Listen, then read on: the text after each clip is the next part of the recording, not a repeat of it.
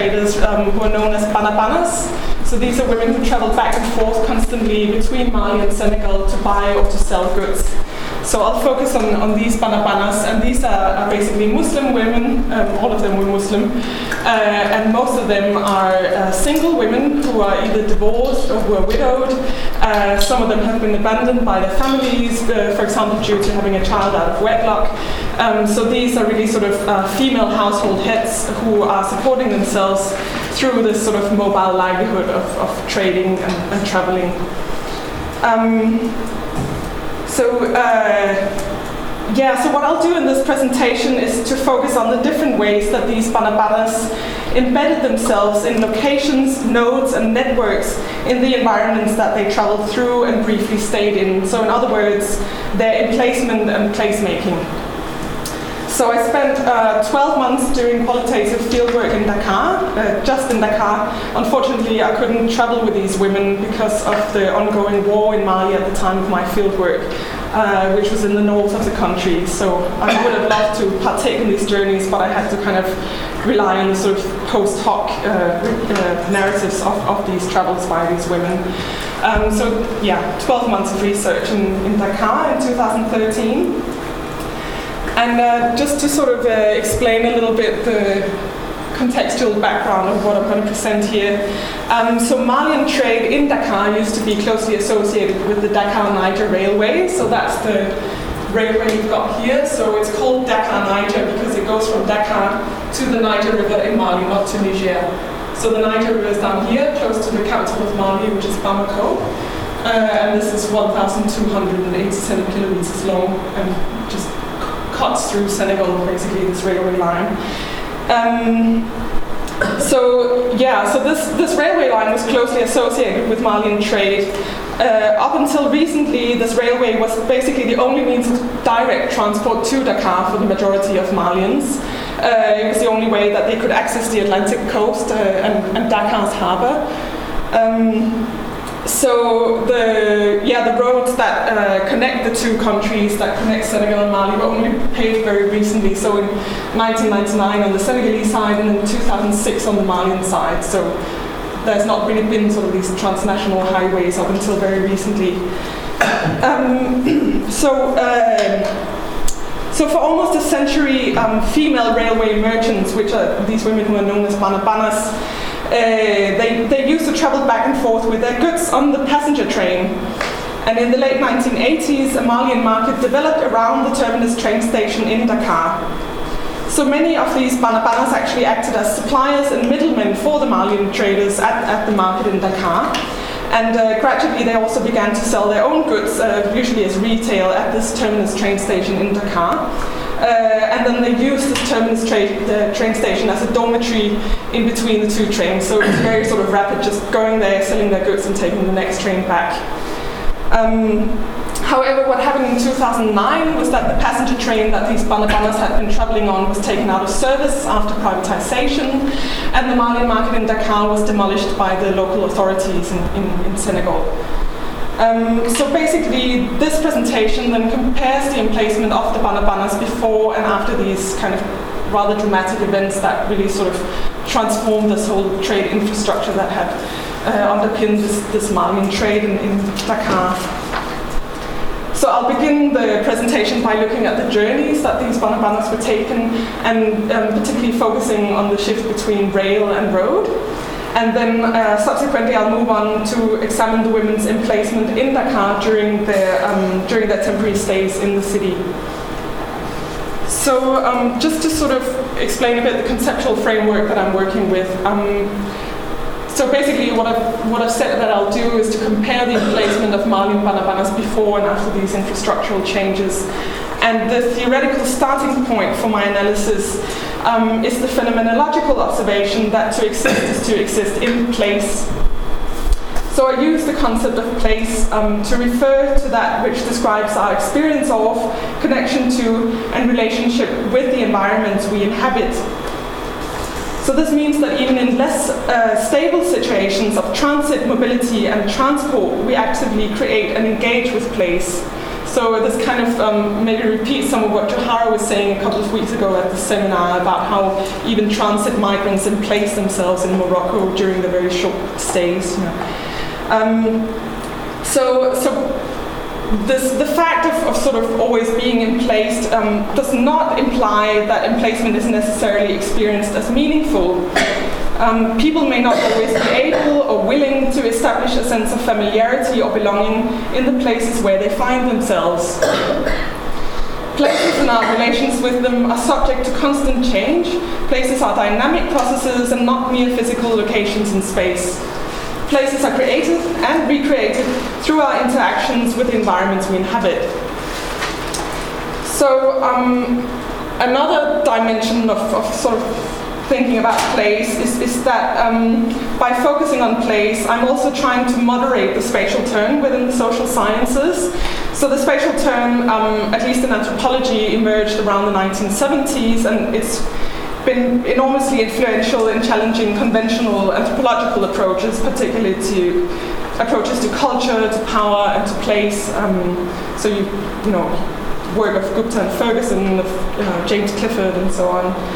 Um, so by crossing established uh, spatial cultural boundaries and emphasizing motion and spatial mobility, these scholars were able to connect different scales of analysis, for example, from the local to the global, uh, and to challenge the rationalist separation of humanity into these sort of semi-sealed cultures. Um, so in this way, this hegemonic model that celebrated the rooting of peoples and the territorialization of national identities has been thoroughly deconstructed by anthropologists over the past decades. However, it's, it's, my contention that there is a risk that the spatial turn itself is being used as a kind of a new hegemonic model, replacing the old one, um, which emphasizes flows and movements at the expense of other salient analytical perspectives. So particularly in research on mobile and migrant populations, um, the analytical privileging of motion and flow risks ignoring the fact that people always exist in place, and in this way overlooking people's experiences of, connections to, and relationships with the environments they inhabit, even as they are moving through these places. The wider point I'd like to make then is to not only bring flows and spatial movement into analyses of place, but also try and bring place into analyses of mobility and to thus sort of explore the intersections between the two. So turning to the sort of empirical material that I was going to talk about, um, I'll start with these journeys. As I mentioned, the Banabanas journeys to Dakar from Mali.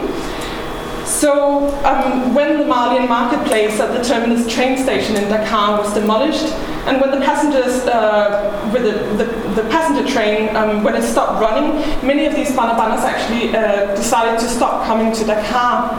And one of the sort of prominent reasons that I was given was that these bus journeys, um, so bus journeys had started up in 2003, and the Banabanas really found these bus journeys just too exhausting.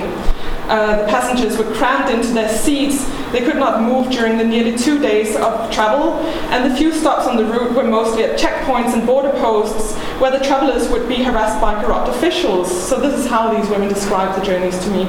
Uh, and one uh, female Banabana describing her journey explained, Your feet are so swollen that you think you had elephantiasis.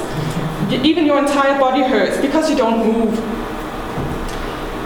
So one apparent advantage of the buses over the train um, was that they were generally faster, departures were more frequent, and there were fewer stops on the route. Um, so, but meanwhile, many of the women felt nostalgic about the train, which they had ex- experienced as, as, not just a physical uh, space, but as a place of sociality and belonging. So many preferred the stops and slowness of the railway journeys, which had uh, allowed them to engage with other people and places both inside and outside of the train. The train uh, was largely integrated with the landscapes it traveled through, as passengers entered and exited at the various stations, and exchanges of goods occurred through the windows, thus eliminating the external boundaries of the train.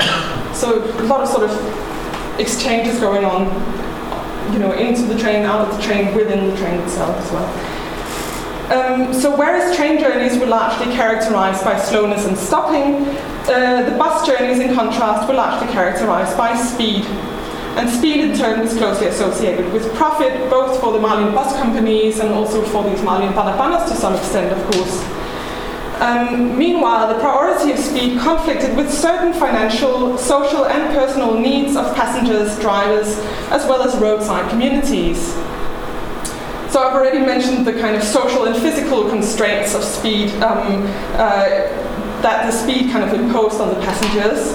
Uh, also, because, because of the speed, there were more severe accidents on the buses than on the much slower train. Uh, moreover, the passenger train that constituted, well, the passenger train kind of constituted a moving marketplace, right? Uh, with the women sort of selling and buying goods in and out of the windows. Uh, but this kind of marketplace could not be recreated on the buses. So the Banabanas were largely impeded from any engagement with the local economies along the route that they traveled on. And in turn, the people living alongside the transnational road were prevented from accessing these long distance flows of commodities, people, and transport. So this shift from the rail to the road um, entailed different experiences of emplacement and required developments of a different kind of travel habitus for these Malian Banabanas. Meanwhile, these women developed new strategies to emplace themselves in various ways during their bus journeys. So some of them became privileged customers of Banabana bus companies. So people will talk about the Banabana buses, and these are buses that would, for example, give cheap tickets to the regular Banabana customers. Uh, they would um, allow the sort of regular Banabanas uh, to sit up in front with the driver and drink tea all along the journey and listen to music with the driver. And they would also um, arrange the separate transport of the Banabanas goods um, because the place on the buses was so limited, of course. So they would help them to sort of find a truck that could then take their goods separately back to Mali. Um, so traveling with their property on the passenger train and negotiating with officials on the route had been a sort of integral part of the Banabana profession. And the women were often very reluctant to adapt to this new uh, kind of travel habitus required on the buses, uh, where they usually could not travel with their goods. Um, so, you know, the separation of, of passengers and goods was sometimes kind of a traumatic moment at the moment of departure. And I saw some women, you know, start crying if they weren't allowed to take a big fridge with them. And um, so a very sort of chaotic uh, experience. Um, so these women sometimes colluded with the Banabana bus drivers who knew where to hide goods on the buses so the customs officials wouldn't see them. Uh, and the women themselves became skillful at these tactics and also developed tactics for pushing the limits of luggage transport on the buses. Uh, so in these ways, the women actively emplaced themselves on the buses. Um, of course, as I've mentioned, the interaction with inhabitants living along the road were limited, but the Banabanas uh, continued to engage in strategic gift-giving relations with officials that they encountered along the route. So in this way, they kind of continuously embedded themselves in the landscapes that they were moving through. Um, so I'll move now to talk about accommodation. And uh, this is a Malian Banabana here on the right, and uh, sitting with her Malian host in Dakar. So this is an older woman who lives in a huge Malian compound in the city center of Dakar, and they all just speak Bamanankan, the official Malian language, and lots of uh, Banabanas were hosted there. Um, so there is a long-standing Malian tradition of hosting strangers, and um, it's in Bamanankan. Uh, so Bamanankan is the, one of the official Malian languages, and in Bamanankan this tradition is referred to as uh, Jatigiya. So Jatiya is a landlord system which is uh, known in, in most of West African countries and has probably existed for a thousand years, uh, emerging with, at the times of sort of uh, trans-Saharan trade and the big uh, Sahelian trading cities in the medieval period. So the, basically the long distance mobility of West African traders has largely been possible thanks to the presence of Jatigio in the places of circulation. So you've got uh, Michel Lachey saying that the mobility of some is made possible by the immobility of others, and that's basically the Jatigi system. So, um, in addition, uh, with the rise of modern labor migration, the Jatigiya system uh, has, has played a central role in the establishment and perpetuation of transnational migration systems. Landlords have sometimes prospered from hosting traders by a, uh, getting a commission from the brokering services that they offered. So, introducing these traders to other traders or other transporters or wholesale dealers or whatever, and, and then they would get a commission from, from the service. Um, but this kind of brokering service was not necessarily the reason why some Malians were hosting banabanas in Dakar. Um, so in Islamic West Africa, it's considered uh, incumbent upon a Muslim who has the means to do so to host and feed a stranger. So there's also sort of an Islamic uh, incentive there. Um, so I'd argue for these banabanas, um, staying with a jatigi, a Malian jatigi, represented a form of patriarchal bargaining for some of these women. So patriarchal bargaining is a concept developed by Kandiyoti in 1988, and um, it, it, basically refers to the strategic compromises that women engage in to increase their own power within the constraints of patriarchy. So you could imagine, for example, a society where Muslim women are constrained to stay within the household, but then they put on the veil to kind of be able to move about in the public. So that, that according to Kandiyoti, would, would be a patriarchal bargain. So in terms of these banabanas staying um, in the house of, of a Malian Jatigi. Um, basically, by they sort of would confine themselves to the house of a Malian patriarch in order to socially legitimize their exceptional levels of mobility and autonomy, which was not particularly normal for women to do in, in this, this in Malian society and even in, in Senegalese society. So, so that's sort of one way of, of understanding why these women would have a a Malian uh, landlord. Um, but uh, the system of, of Jatigiya was not inclusive of all the Malian Banabanas who were passing through Dakar. So there were some of these women who simply did not know of any Malians in Dakar who would host them. Uh, there were other women who declined offers to stay with the Jatigi if the accommodation was located um, too far away from the shops and markets in the city centre where they usually purchased their goods. Uh, and then finally, there were Banabanas who deliberately avoided staying with the Jatigi due to uh, a desire for social distance. So these women felt that being part of the Jatigi system um, constituted a social and economic burden, and that the hospitality of some Jatigi was motivated more by self-interest than by religious morals, uh, solidarity, or altruism, for example. Uh, also, it was not clear how a Jatigi in Dakar could cover the costs incurred by hosting female Banabanas from Mali, so this could lead to conflict or embarrassment and ultimately result in the Banabana moving out. So these were some of the prominent reasons why some of these female Banabanas preferred renting a place in a flat in Dakar, uh, thus establishing a more impersonal and con- contractual type of relation with the landlord, instead of relying on the hospitality of the Malian diaspora in Dakar. So in the past, as I've mentioned, the Banabanas who did not have a local host, they could use this terminus train station as a dormitory.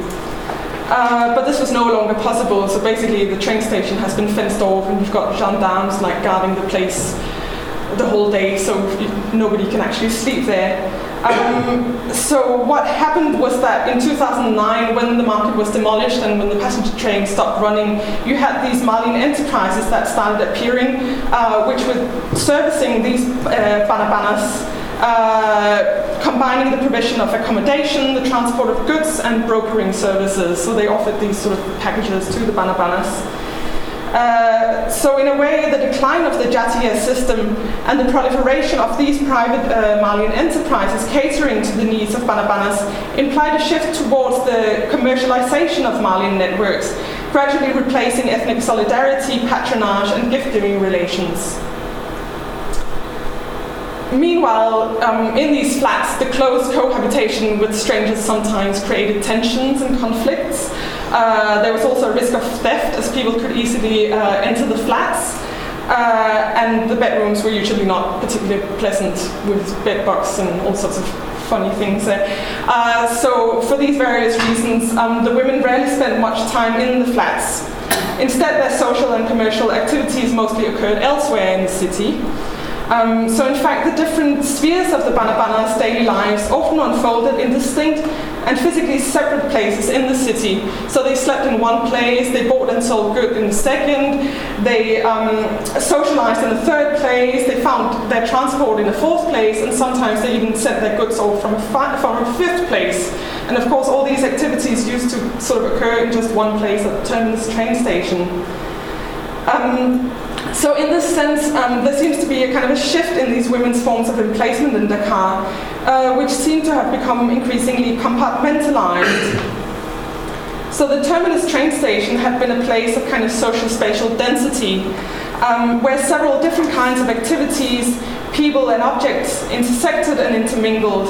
And the Bana Bana's commercial and social lives had largely unfolded in this one unifying space. Now, the Bana Banas that I met in 2013 had kind of created an alternative place that sort of mimicked their former emplacement at the terminus train station. And this was a gran, and I'll explain now what a gran is. It's a place, and you've got three Bana Banas there lying in the gran. Uh, so in, in uh, Mali, um, the word gran refers to a group of friends who assemble in a regular place where they socialize, often on a da- daily basis engaging in chatting, drinking tea, playing cards, listening to music, and so on. So that's the grand, and it's usually considered a sort of a male phenomenon, and it's very rare to hear of any female grands. So this was really quite an exceptional place in a way. Uh, the grands are often associated with unemployed young men. Um, so this is sort of there's this reference to the thé chômeur, which is the unemployed tea drinkers. That is a way of designating these young men sitting in the grands. Um, so, in the literature, the grants are often portrayed as constituting a refuge, a space for tactical retreat, a space of freedom from formal social constraints for these youths. Uh, meanwhile, the, the grants are often criticized by elders as an unproductive waste of time. So, what's particular about the Sira Gran, so it was called Sira because it was next to a Malian bus company called Sira, so they called it the Sira uh, Gran. Uh, so in the Sira Gran, um, the Banabanas were not just idly socializing, but were in fact conducting much of their business. So for some of these women, the Gran was a place of opportunity, networking, and economic activity. The commercial complex where uh, Sira and other Malian bus companies were located had become a kind of t- tiny Malian hub. Uh, where traders and migrants could meet fellow Bamanang speakers, they could transfer money home, buy a bus ticket back to Mali, and purchase small quantities of Malian goods. And this, of course, benefited the Banabanas at the uh, as they had been deprived of their so- social and working space at the terminus train station. So the Gran and its uh, surroundings seem to constitute, uh, seem to kind of reproduce on a much smaller scale the sort of rich and multifaceted space that had presumably characterized the market um, at the terminus train station in the past. um, so meanwhile, I'd, I'd, I'd, say that this, the ground and the sort of complex it, it was located within was, was much more ephemeral than the, the kind of the terminus train station and the Malian market that, that had been there in the past. Uh, so, for example, in terms of its material features, the Gran itself was ephemeral. It had no walls, no doors, and physically it was merely demarcated by the mats and chairs that the members were sitting on, by the handbags, suitcases, and plastic bags with goods belonging to the Banabanas, and by the Gran members themselves. So the Gran uh, could literally be packed away, and for example, during prayer or periods when no Banabanas were in town, uh, the place momentarily vanished. So as you can see, you know, it's just some mattresses that you can sort of stack up against the wall if nobody's there. That really is what constituted the Gran. Um, the Gran, I would argue, it added a, a, social dimension to the Banabana stay in Dakar, and it helped some of them to cope with the loneliness and hardships of their highly autonomous and mobile lifestyle. Meanwhile, the social relations developed in the Gran were not necessarily long-lasting and deep felt, um, and, uh, and they lastly, largely lost relevance once these women were back at home in Mali. Um, so um, I picked up a study by Eva Evers Rosander, which looks at uh, Senegalese female traders who go abroad to China and Spain and so on to trade.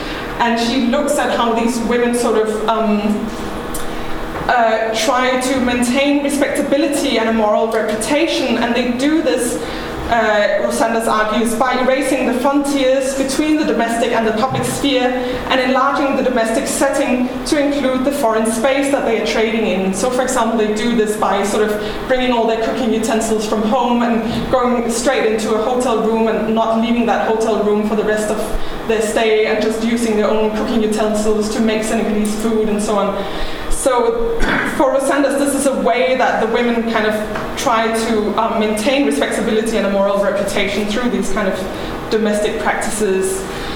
Um, so I was wondering if it could be argued um, that the Sira Gran constituted a kind of domestication of a foreign space, a way of creating a home away from home uh, for these mobile Malian traders. But I don't think that kind of analysis works. Uh, because the kind of homemaking that occurred in the Grand had relatively little to do with the kind of uh, reproducing a hegemonic model of home or any sort of patriarchal bargaining as, as Rosenders is kind of uh, considering it. Rather, the, the Grand actually manifested these women's marginalization from and their rejection of sort of hegemonic home so the Banabanas in this Grand were often performing identities that were strictly at odds with the sort of normative models of femininity. Uh, the Grand was not exactly a haven for pious domesticated women. Uh, there was a lot of rowdy banter, rude joking, and sort of verbal and physical manifestations of subversive, reckless, and highly sexualized female identities. So while the gun um, may have displayed some of the features of domestic space, its location within the public sphere and the enactment of transgressive female identities within that sphere clearly set it apart from other places within sort of normal society. So in this sense, um, I'm thinking that the Grand somehow resembles what Foucault termed a heterotopia. And uh, heterotopia, heterotopia he defines in contrast to utopia as something like counter sites, a kind of effectively enacted utopia in which the real sites, all the other real sites that can be found within the culture, are simultaneously represented, contested, and inverted. So, yeah, just I'll just wrap up now, but basically, um, I tried to compare the emplacement of, of Banabanas before and after the infrastructural changes that fundamentally transformed their trade. Uh, and I focused on the different ways the Banabanas embedded themselves in locations, nodes, and networks in the environments they traveled through and briefly stayed in, and which then supposedly sort of emplaced them. Um, so the Banabanas' different social and commercial practices were to a large extent carried over into new places. And this presentation has then sort of showed how different places that were used or created by the Banabanas shaped their activities and experiences, presenting both new limitations as well as new possibilities for these mobile traders. Thank you.